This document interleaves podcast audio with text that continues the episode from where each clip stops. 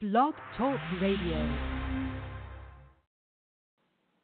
Hi there. I'm Mary Eileen Williams at Feisty Side of 50 Radio, and this show is a celebration of baby boomers who are embracing life as we grow older. And one of the best ways to do that is by sharing our time, our values, and important ideas with our grandchildren. So that's where today's guest comes in.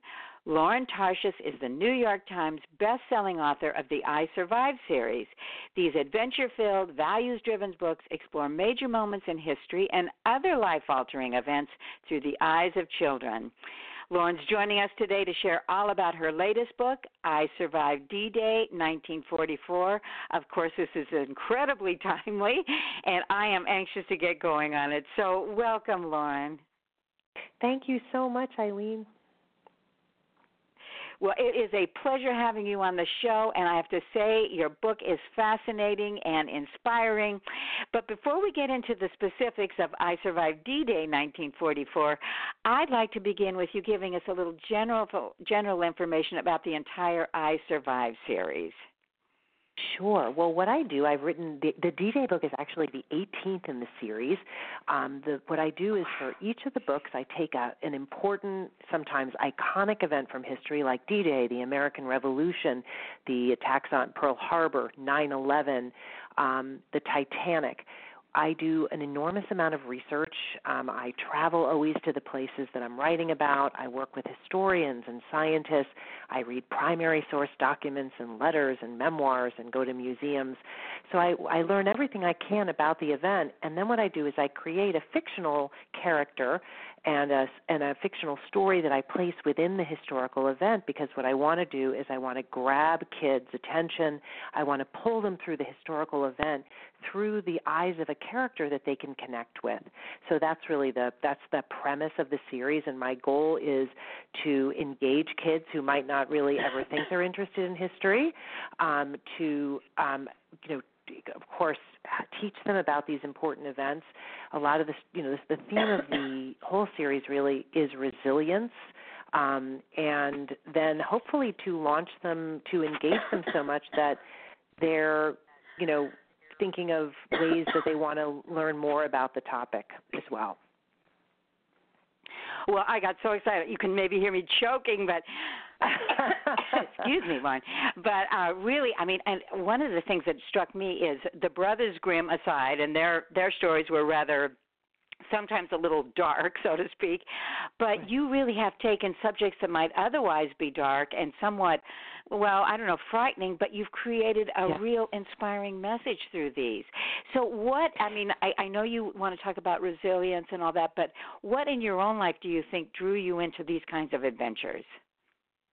Well, that's a really great question. I mean, I think I was not a reader when I was when I was young, which is sort of ironic because I spend so much of my time now talking about reading. Yes. But um, I think that stories can be so unifying. I think that stories are such a wonderful point of connection between you know people in at this time in in in unfortunately in our country when things are so you know fractured and people are afraid to talk about things.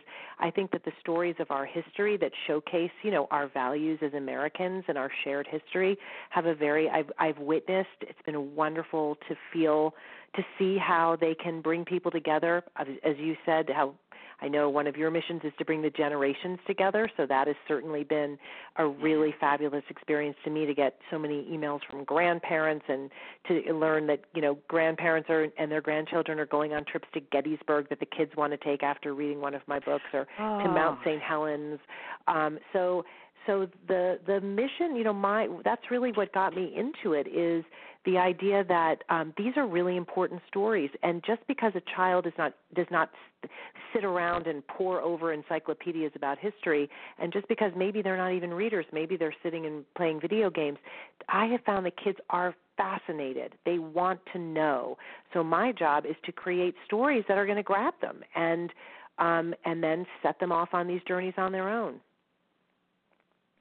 Oh, Lauren, I love what you just said because I, I will speak for myself. But you know, the dry history and you know, blah blah blah date, this happened, blah blah blah. You know, that right, that right. is a big turnoff for a lot of us. But you humanize it and put it again, your, you know, the in, the events, but through the eyes of a child that your young readers can relate to. I can see how they get really excited about these these moments in history and other events.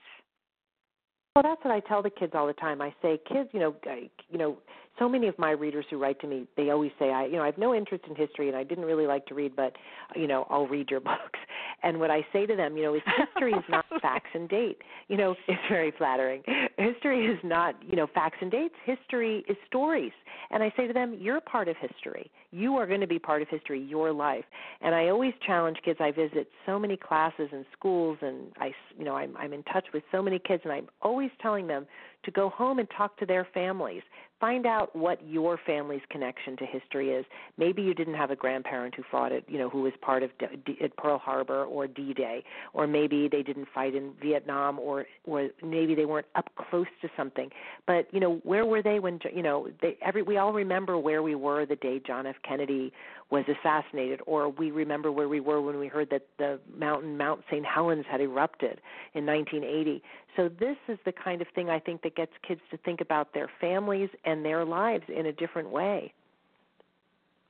Well, it's so inspiring. I really appreciate you sharing that information with us. And I, I did want to ask, though, because I really want to encourage my generation grandparents, and especially with this particular book, since many of our parents did fight in World War II, to find out more about your books. But do you have a particular age group that you focus on? Because we don't, you know, we want to make that age appropriate Definitely. as well the, you know my the sweet spot of i survived is really third fourth and fifth grade but i also have you know readers who are struggling or reluctant readers who are older and i have parents you know who write to me and say that they're sharing some of the simpler stories like the titanic for instance with kids who are younger. So um it does have a it ha- does have a pretty um a, a pretty wide age span but i think it's really nice in that third fourth fifth grade range. I think it's really perfect for that and I also want to add about you, Lauren, because in addition to, of course, being a highly acclaimed author who has written, I think you said 18 of these wonderful books, but you're also the vice president and group editor of Scholastic Classroom Magazine. So you, you know, when you write, you you know how to present the information in a way that is going to inspire and educate your readers. Well, that's what I'm trying to do, and I mean that's been, you know, Scholastic turns 100 next year, and so we have this long history in the magazines that I oversee. That's really that was the founding; um, those are the founding businesses of Scholastic, and the inspiration of our founder, who's the father of our current CEO. Um, we've only had two CEOs in a hundred years.